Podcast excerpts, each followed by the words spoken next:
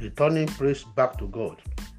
In the book of Psalm 103, verses 1 and 2 says, Bless the Lord, O my soul, and all that is within me. Bless his holy name. Bless the Lord, O my soul, and forget not all his benefit. This morning we will recount the goodness, the love, and the mercy of God we have enjoyed. And we are going to return praise back to him.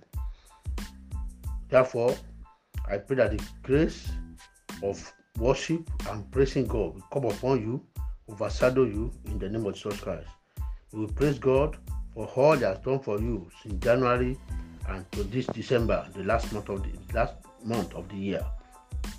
God, as you are blessing God, God will rise up to forgive your iniquity. He will rise to heal you and heal your diseases. God will redeem you from destruction.